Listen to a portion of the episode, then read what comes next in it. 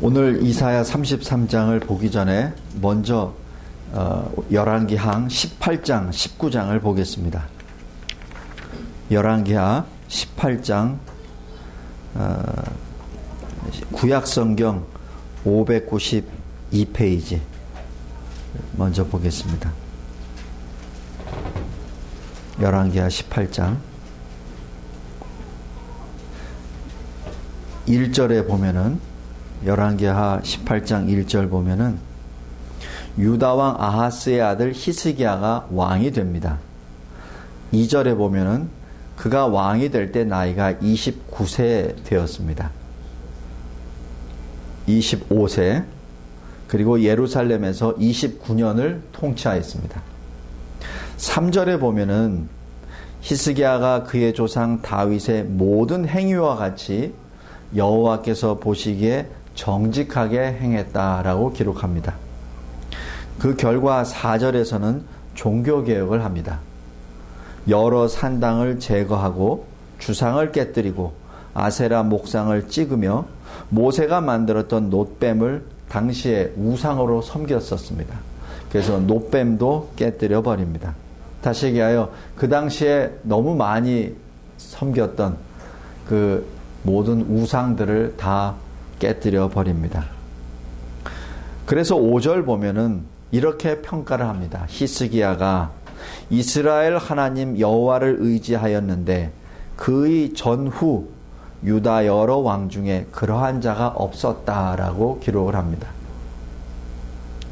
그리고 6절 보면은 그가 여호와께 연합하여 그에게서 떠나지 아니하고 모세에게 명령하신 계명을 지켰더라라고 해서 그 종교 개혁의 어, 현실성, 이 삶 가운데 얼마나 강하게 적용을 했는지를 봅니다. 이 히스기야 왕은 이러한 종교 개혁뿐만 아니라 정치 개혁도 했습니다. 그것이 7절입니다. 여호와께서 그와 함께 하심에 그가 어디로 가든지 형통하였더라. 그리고 아수르 왕을 배반하고 섬기지 아니하였다라고 하였습니다. 아수르는 당시 초강국이죠. 그러나 이 히스기야 왕은 그 강국에 매여 있는 것이 아니라 하나님을 의지하며 하나님을 바라보며 그대로 나갔죠.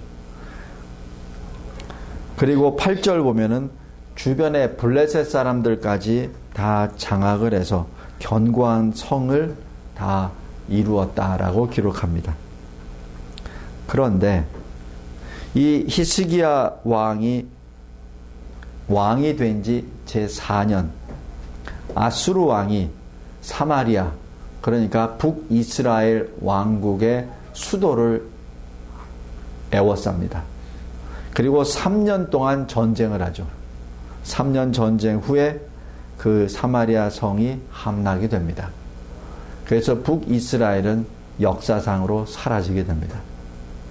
그것이 10절입니다. 그때가 히스기야 왕 제6년이었다라고 기록합니다.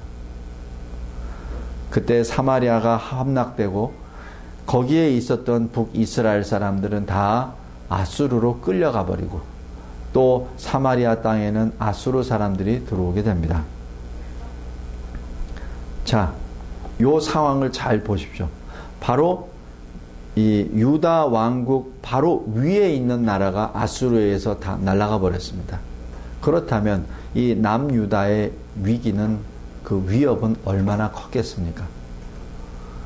사실 지금 우리가 남과 북으로 대치하고 있지 않습니까? 모든 군사력은 이 대북 위협에 지금 대치하고 있죠. 그 정도입니다. 그런데 지금 모든 정세가 완전히 바뀌어버려서 북쪽에 북이스라엘이 사라져버리고 초강국 아수르가 점령했으니 남유다의 위협은 굉장히 컸을 거라 봅니다. 13절 보십시오. 히스기야가 제 14년이 됐을 때 그러니까 지금 어, 사마리아가 넘어가고 난 다음 8년 후에 아수르가 다시 유다를 공격합니다. 여기 보면은 13절 보면은 유다의 모든 경관 성급들을 쳐서 점령함에 무슨 말이죠? 남유다의 웬만한 도시는 다 점령돼 버렸고 예루살렘만 지금 남았다는 사실입니다. 14절. 그래서 유다 왕 히스기야는 사신을 보내서 아수르 왕에게 어떤 그 화친 을 맺고자 합니다. 거기에 대한 조건으로 아수르 왕이 은 300달란트, 금 30달란트를 정해서 히스기야 왕에게 요구를 했습니다. 사실 일종의 그 계약입니다. 그 돈을 나에게 내라. 그러면 내가 너희들을 더 이상 공격하지 않겠다라는 얘기죠. 히스기야가 여기에 대해서 이 모든 것을 다 동원하기 위하여 백성들로부터도 다 걷고 심지어는 성전에 금으로 되어 있는 금 도색되어 있는 것이 다 긁어서 이 아수르 왕에게 다 주게 됩니다. 사실 그 양국 간의 평화 협정을 지키기 위해서 이 히스기야 왕은 모든 것을 다 동원을 하죠. 그런데 17절 아수르 왕은 그것을 다 받고 난 다음에 다시 예루살렘을 공격합니다. 그리고 이 아수르 왕의 이 부하 장군이 21절 보면은 이 유다를 어떻게 비아냥거립니까? 21절 보면은 내가 너를 위하여 저 상한 갈때 지팡이 애굽을 의뢰하도다.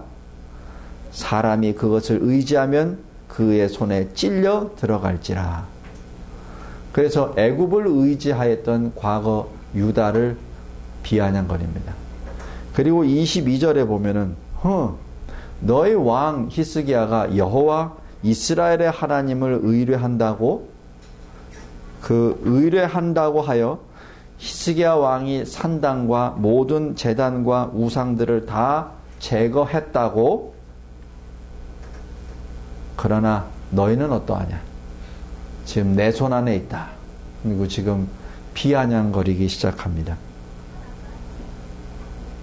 그리고 29절 보면은 너희를 내 손에서 건져내지 못하리라 라고 아예 장담을 하고 30절에 보면은 히스기야가 너희에게 여호와를 의뢰하라 함을 듣지 말라 라고 하나님께 기도하고 간구한 것도 아예 포기하라고 말합니다. 31절 보면은 내게 항복하라. 내게로 나오라라고 말합니다. 32절 마지막에 히스기야에게 듣지 말라. 이렇게 말합니다. 이러한 모든 것을 어, 처음에는 외교 협상상 그 아람 말로 이렇게 아수르 말로 얘기를 하죠. 그러다 나중에는 고도의 심리전으로 이 말하는 자가 히브리 방언으로 얘기를 해버립니다. 그러니까 그 백성들도 다 들으란 얘기죠. 그래서 어떤 그 유다 백성, 그 예루살렘 성 안에 있는 유다 백성들까지 심리적으로 흔들려고 그러한 어, 방책을 강구합니다. 이에 대하여 19장 히스기야가 이 보고를 듣습니다. 1절 보면은 히스기야 왕이 듣고 그 옷을 찢어 굵은 배를 두르고 여호와의 전에 들어갑니다. 지금 히스기야 왕은 지금 의지할 때는 하나님밖에 없었습니다. 그래서 하나님께로 들어가고 또 기도하죠. 거기서 울부짖죠. 그리고 2절 보면은 신하를 선지자 이사야에게 보내서 이사야 선지자에게도 마찬가지 나와 같이 하나님께 기도하게 하라. 기도하라라고 말을 합니다. 그래서 4절 맨 마지막에 보면은 당신이 이 남아있는 자들을 위하여 기도하소서라고 하여 이 이사야 선지자에게 하나님께 기도해달라고 부탁합니다. 그러자 6절에 보면은 이사야 선지자가 하나님의 응답을 받죠. 어떻게 받습니까? 여호와의 말씀이 너는 아수르 왕의 신복에게 들은 바 나를 모욕하는 말 때문에 두려워하지 말라. 7절 보면은 내가 한 영을 그의 속에 두어 그로 소문을 듣고 그의 본국으로 돌아가게 하고 그의 본국에서 그에게 칼에 죽게 하리라 하셨느니라. 이것으로 이 오늘 본문 이사야 33장이 매듭을 짓습니다. 자, 그러면은 이사야 33장으로 다시 돌아가겠습니다.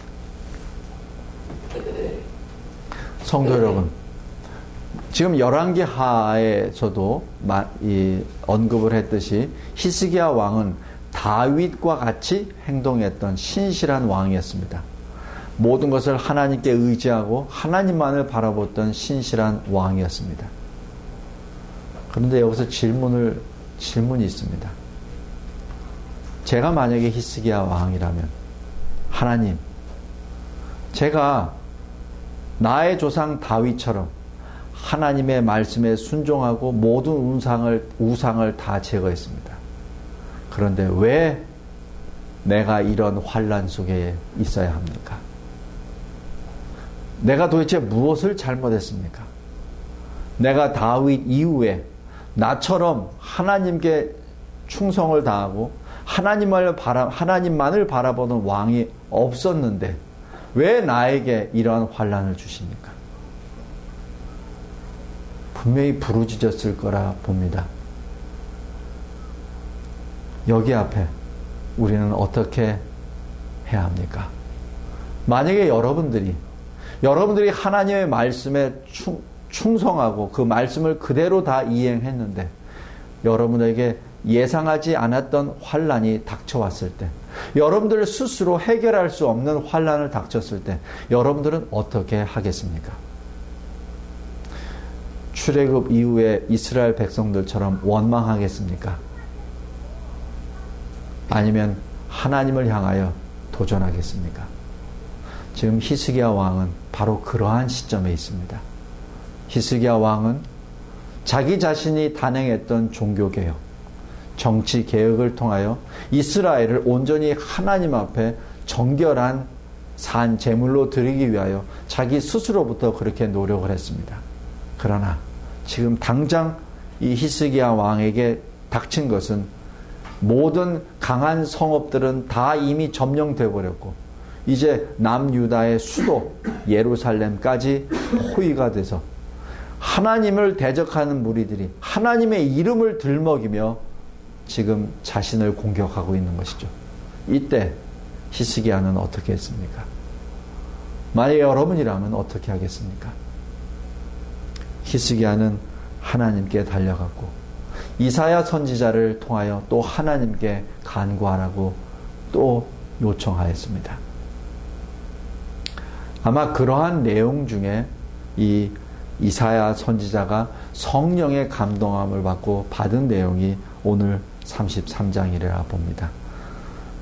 이 33장에 보면은 이사야 선지자가 기도하는 것이 2절 하나 포함되고 나머지 전체는 하나님께서 하나님을 대적하는 무리들을 심판하신 내용과 하나님의 백성을 구원해 내셔서 다시 회복시키는 내용이 기록되어 있습니다. 자, 그러면 절마다 한번 보겠습니다.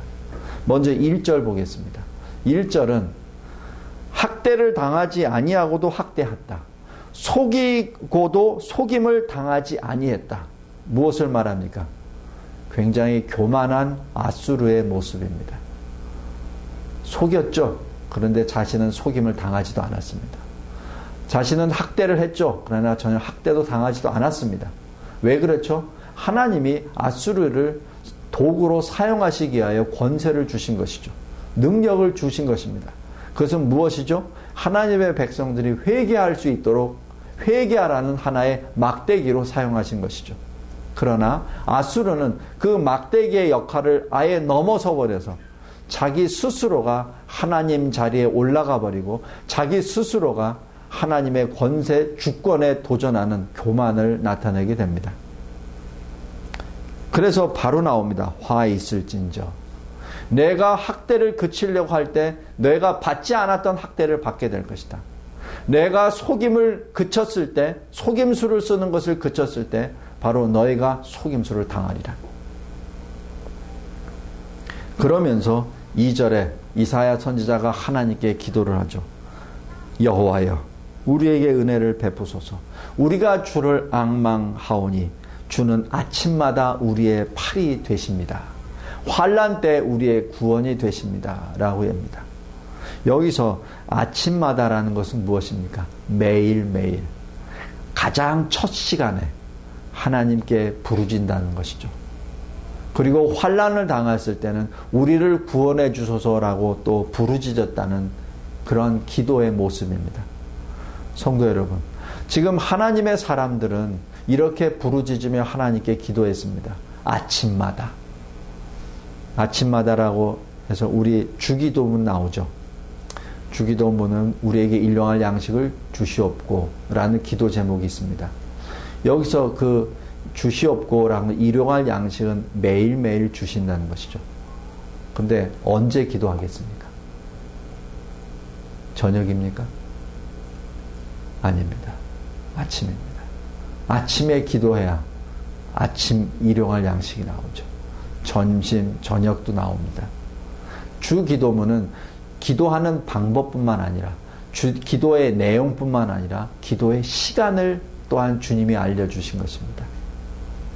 주님은 주 기도문을 아침에 기도하라고 주신 것이죠. 우리가 그것을 자칫 놓쳐버립니다. 그냥 시간이 나면 기도하지.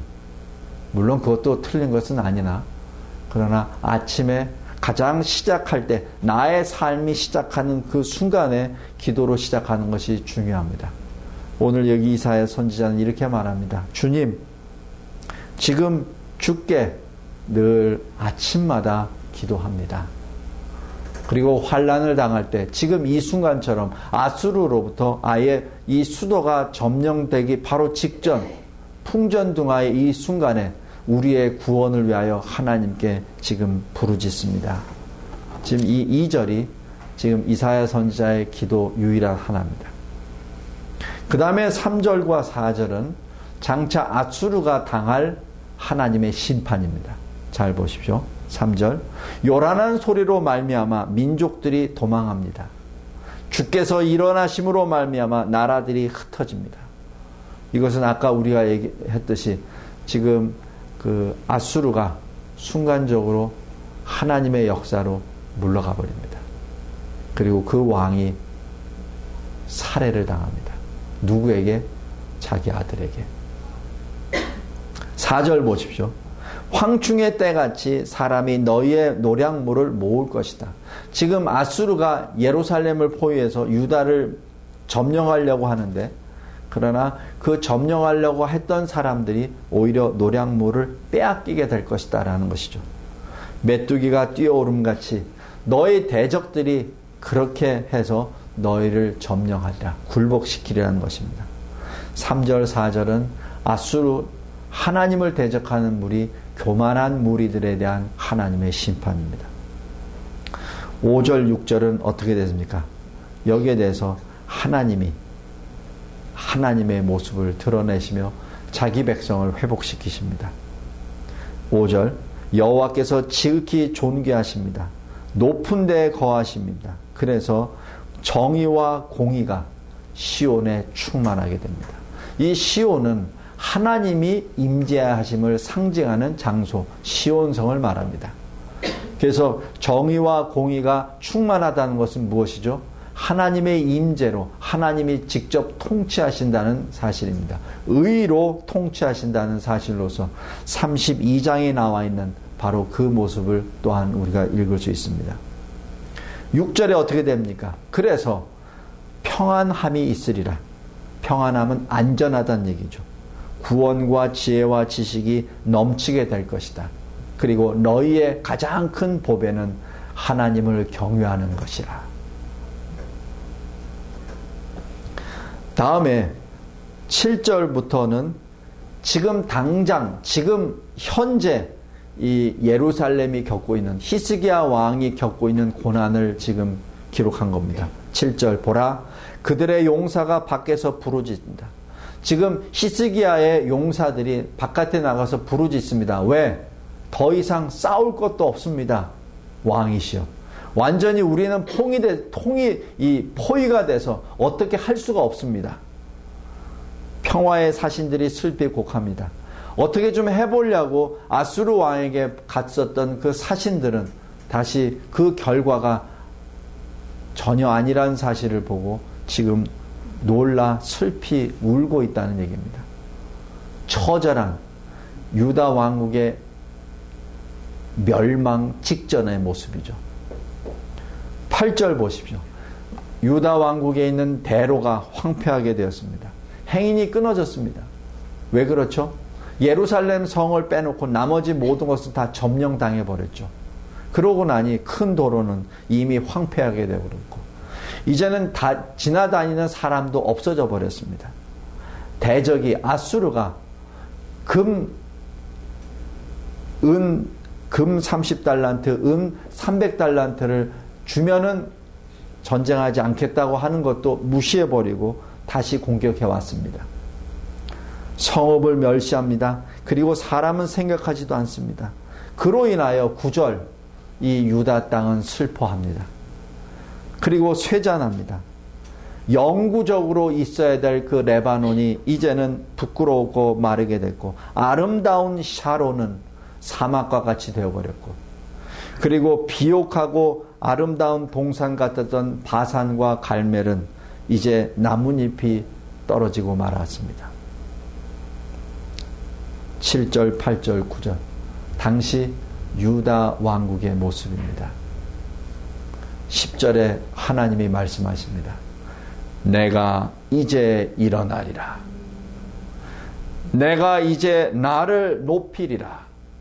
내가 이제 지극히 높아지리라. 지금 절대 주권의 하나님, 통치주의 왕이신 그 여호와가 하나님이 이제 일어나셨다는 뜻이죠. 그래서 어떻게 되죠? 11절. 다시 아수르에 대한 멸망을 선언하십니다. 너희가 잉태했는데 아이를 잉태한 것이 아니라 결을 잉태했고 너희들이 아이를 낳는 것이 아니라 짚을 해산하리라. 무엇을 말합니까? 아무 쓸모도 없다는 얘기죠. 생명체가 아닌 쓸데없는 것들이 날 것이다. 너희의 호흡은 불이 되어 너희가 호흡을 할 때 불이 나와서 너희를 죽여버릴 것이다 라는 얘기죠. 12절 민족들은 횃돌같이 되었고 불에 사려는 가시나무 같으리로다. 하나님의 놀라우신 심판이요. 거기에 다해서 어느 누구도 존재할 수 없음을 말합니다. 13절에 하나님이 말씀하십니다. 너희 먼 곳에 있는 나라들이요. 이 가까운 데에 있는 나라들이요. 이제는 나 하나님이 무엇을 행했는지를 들으라. 그리고 나의 권능을 알라. 여기서 권능은 성취의 능력을 말합니다. 어떤 것을 이루는 능력을 말합니다. 14절 시온의 죄인들 경건하지 아니하는 자들 무엇을 말합니까? 유다 왕국의 안에 있었던 죄인들 히스기야 왕에게 대적했던 무리들 하나님을 경외하지 않았던 무리들, 세상적으로는 지혜로웠던 자들, 바로 그런 자들이 이렇게 말할 것입니다. 누가 하나님의 심판에서 벗어날 수 있으랴? 15절에 오직 이러한 심판 가운데 존재할 수 있는 남은 자들은 공의롭게 행하는 자, 정직히 말하는 자, 토색한 재물을 싫어하는 자, 뇌물을 받지 않는 자, 그리고 피 흘리는 살인의 꾀를 듣지 아니하는 자, 악을 보지 않는 자. 바로 하나님의 사람들, 하나님의 말씀에 순종하는 자들이 존재한다는 얘기입니다. 그리고 16절, 그는 높은 것에 거하리니 견고한 바위가 그의 요새가 되며 그의 양식 그의 물은 끊어지지 아니하리라. 우리가 높은 곳, 바위, 요새 무엇을 상징합니까? 그리스도이십니다. 자, 17절 또 보겠습니다. 내 눈은 왕을 그의 아름다운 가운데서 볼 것이다. 왕을 보게 될 것이다. 라는 얘기는 무엇입니까? 지금 아수르에 의해서 포위돼서 멸망 직전에 와 있었던 그 유다 왕국에게 왕이 그 가운데 있을 것이다 라고 하는 건 무엇입니까? 다시 새 왕, 의의 왕이 서서 결코 멸망하지 않는다는 것을 의미하죠. 광활한 땅을 눈으로 보게 될 것이다. 조금 전까지만 해도 대, 대로는 회파되고 다니는 사람은 사라져 버렸습니다. 그리고 아름다운 곳, 풍요한 곳은 다 메말라져 버렸습니다. 그러나 27절 후반부에 광활한 땅을 보게 되겠고 바로 땅의 회복입니다. 그 나라의 회복입니다. 그리고 20절 보십시오. 우리 절기의 시온성을 보라. 내 눈이 안정된 처소인 예루살렘을 볼 것이다. 옮겨지지 아니할 장막이라 그 말뚝이 영영이 뽑히지 아니하리라 그 줄이 끊어지지 아니하리라 무엇을 말합니까? 시온성에 하나님의 장막이 내린다는 것이죠. 시온성은 하나님의 임재를 상징합니다. 다시 얘기해서 이 시온성이 다시 일어난다는 얘기는 예배가 회복된다는 것을 의미합니다. 하나님의 임재 아래 하나님의 백성이 다시 그 하나님께로 나아가는 예배의 회복입니다. 요한복음 4장 23절에 예수님께서 사마리아 여인에게 말씀하셨죠. 하나님 아버지께 진리와 성령으로 예배 드릴 때가 올 것이다. 하는 바로 그 때를 말합니다. 21절에 여호와는 거기에 우리와 함께 하시리라. 바로 임마누엘 하실 것입니다. 그곳에는 여러 강 큰 호수가 있으나 노젓는 배나 큰 배가 통행하지 못하리라. 무엇을 말합니까? 강과 호수가 있으나 어느 누구도 감히 접근할 수 없게 되리라. 위협이 사라진다는 얘기입니다. 그리고 22절 보면은 여호와는 우리의 재판장이십니다. 여호와는 율법을 세우셨습니다. 바로 율법을 만드신 분이 심판하신다는 얘기죠. 그리고 그 율법을 만드시고 심판하시는 그분이 우리의 왕이십니다. 그리고 우리를 구원하실 것입니다. 라고 말씀합니다. 그리고 24절 하나님이 말씀하십니다. 내 성에 거하는 모든 사람들은 내가 병들었다 라고 하지 않을 것이다. 왜냐하면 내가 그들의 죄를 사하해 주었노라. 지금 이 하나님께서 예루살렘 성을 다시 회복시키시고 그 위에 하나님의 장막을 치고 거기에 병든 자, 죄든 자를 다 고쳐주시고 죄를 씻어주신다는 다시 얘기하여 하나님의 성읍의 회복을 말하며 하나님의 백성의 회복을 말합니다. 반면에 18절 보십시오. 내 마음은 두려워하던 것을 생각해 내리라. 바로 아수르를 말합니다. 계산하던 자가 어디 있느냐? 공세를 계량하던 자가 어디 있느냐? 망대를 개수하던 자가 어디 있느냐? 내가 어느 어느 성읍을 내가 점령했다라고 계산했던 바로 그 대적들은 어디 갔느냐는 얘기죠. 사라졌다는 얘기입니다. 23절에 내 돛대 줄이 풀려났다. 이 돛, 이 돛대 줄이 풀렸으면 어떻게 됩니까? 그 배 갈 수가 없죠. 그 돛대의 밑을 튼튼하게 하지 못하였고 돛을 달지 못하였으리라. 그래서 많은 재물을 탈취 당하게 되고 심지어는 쩔름바리가 그 재물을 탈취하리라. 너희들의 군병이라고 하는 사람들 자체도 힘이 없어져서 절름발이도 너희들의 재물을 탈취할 정도로 너희들은 무능하고 무기력하게 될 것이다라는 하나님의 심판을 말합니다. 자, 이 이사야 33장은 약간 좀 긴 듯 하면서 어떤 이렇게 딱딱 끊기가 애매합니다. 커다랗게 보면은 33장의 2절은 이사야 선지자의 하나님께 대한 기도고 그리고 전체를 보면은 하나님의 심판과 하나님의 구원이 섞여서 계속 기록되어 있습니다. 여기서 두 가지만 보겠습니다. 먼저 첫 번째. 하나님은 하나님의 백성인 우리가 하나님께 기도하기를 원하십니다. 우리가 분명히 하나님의 말씀에 순종합니다. 순종했습니다.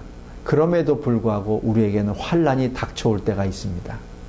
그때는 원망이 아니라 히스기야 왕처럼 하나님께 달려가는 것이죠. 그리고 하나님의 사람들에게 부탁합니다. 우리를 위하여 기도를 같이 해 주십시오. 그래서 교회가 같이 합심으로 기도하는 것이 그래서 중요하고 그래서 그것이 귀합니다. 히스기야 왕은 자기 자신이 해야 될 일은 다 했죠. 그러나 더 이상 더 이상 할 수 없는 더 이상 자기 능력으로 감당하지 못할 그때 하나님께 구원을 간구합니다. 물론 할 수 있을 때 그러면 기도 안 합니까? 아닙니다. 할 수 있을 때는 아침마다 기도했죠. 그리고 환란을 당할 때는 구원을 위하여 또 기도합니다. 자기 자신뿐만 아니라 이사야 선지자에게 부탁을 하여 함께 기도하게 합니다. 성도의 삶입니다. 성도는 기도로 시작합니다. 그리고 기도로 끝납니다. 그것이 성도의 삶입니다. 형통하든 형통하지 아니하든 기쁘든 슬프든 그리고 환란을 당하든 늘 하나님께 달려가시길 바랍니다. 하나님이 원하시는 모습입니다. 두 번째입니다. 두 번째는 하나님의 심판과 하나님의 구원의 역사입니다. 하나님의 심판과 구원의 역사는 같은 시간과 공간에서 이루어집니다. 잘 보십시오. 지금 이 하나님의 도구였던 아수르가 하나님을 대적하는 교만의 자리에 올라가 버렸죠. 그러자 하나님이 그 아수르를 심판하십니다. 그 심판할 때는 그냥 하나님과 비등해서 되는 것, 비등한 모습이 아니라 그냥 다 사라져 버립니다. 순간적으로 모든 대적들이 다 사라져 버립니다. 하나님의 절대 주권입니다. 그리고 하나님은 자기 백성을 구원해 내십니다. 그리고 자기 백성의 그 모든 것을 회복시켜 주시죠.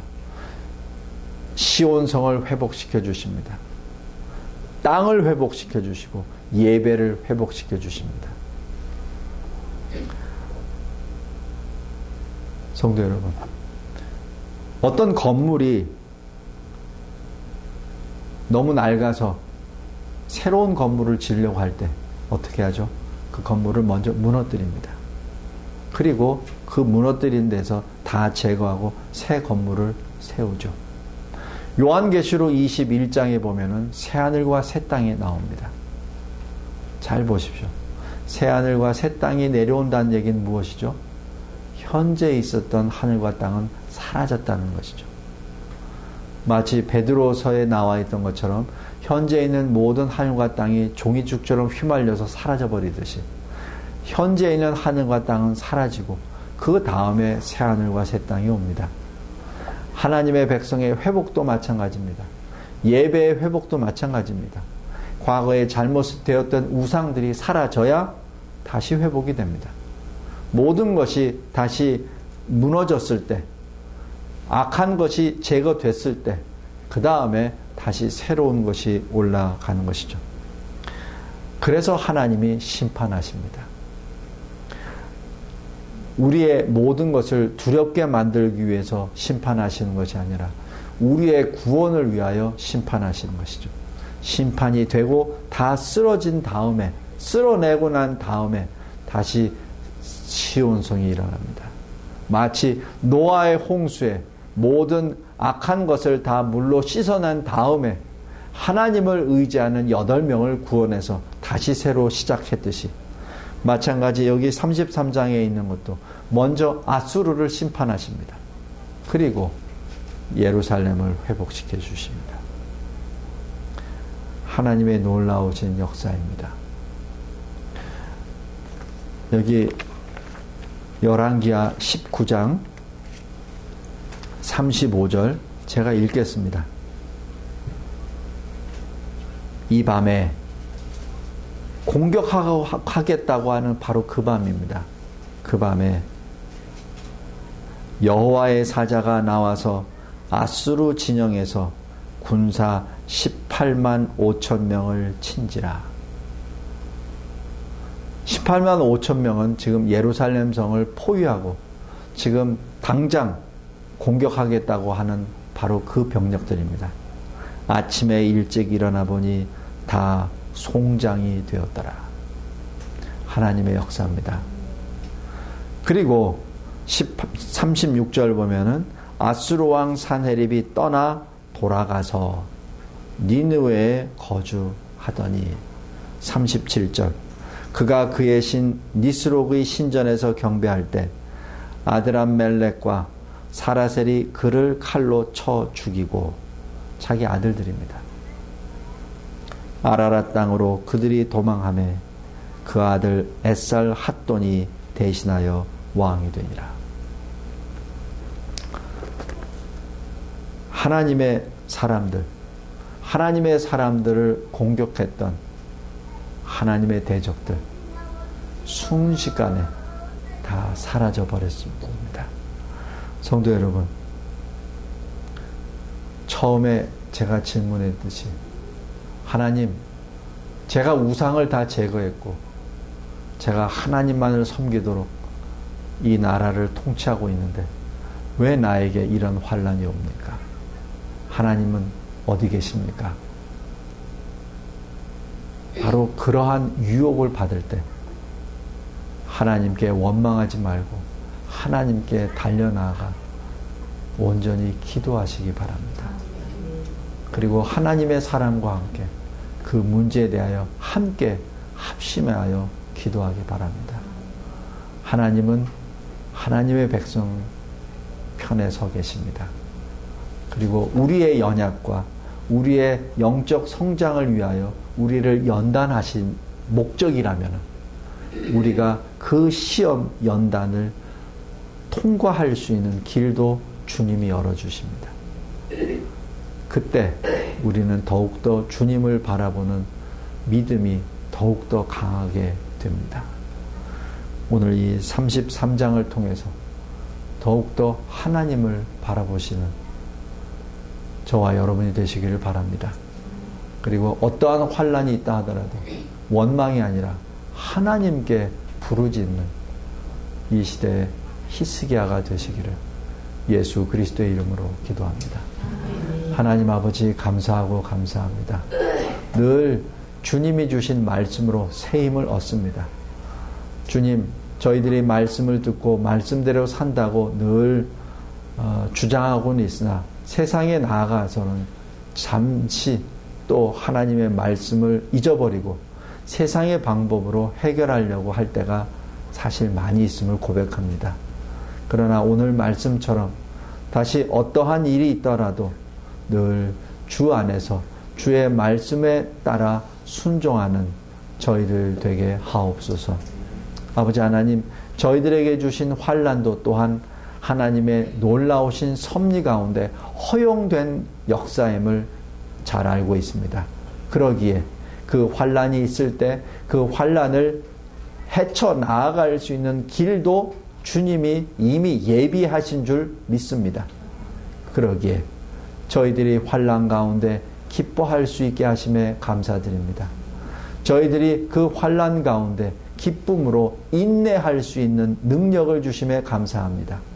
그 인내가 연단을 그 연단이 소망을 낳게 하여 늘 형통하거나 환란 속에 거하거나 늘 하나님만을 바라보며 나아가는 저희들 되게 하옵소서. 아침마다 매일매일 하나님께서 주시는 24시간 그 시간의 첫 시간을 하나님께 기도로 드리는 저희들 되게 하옵소서.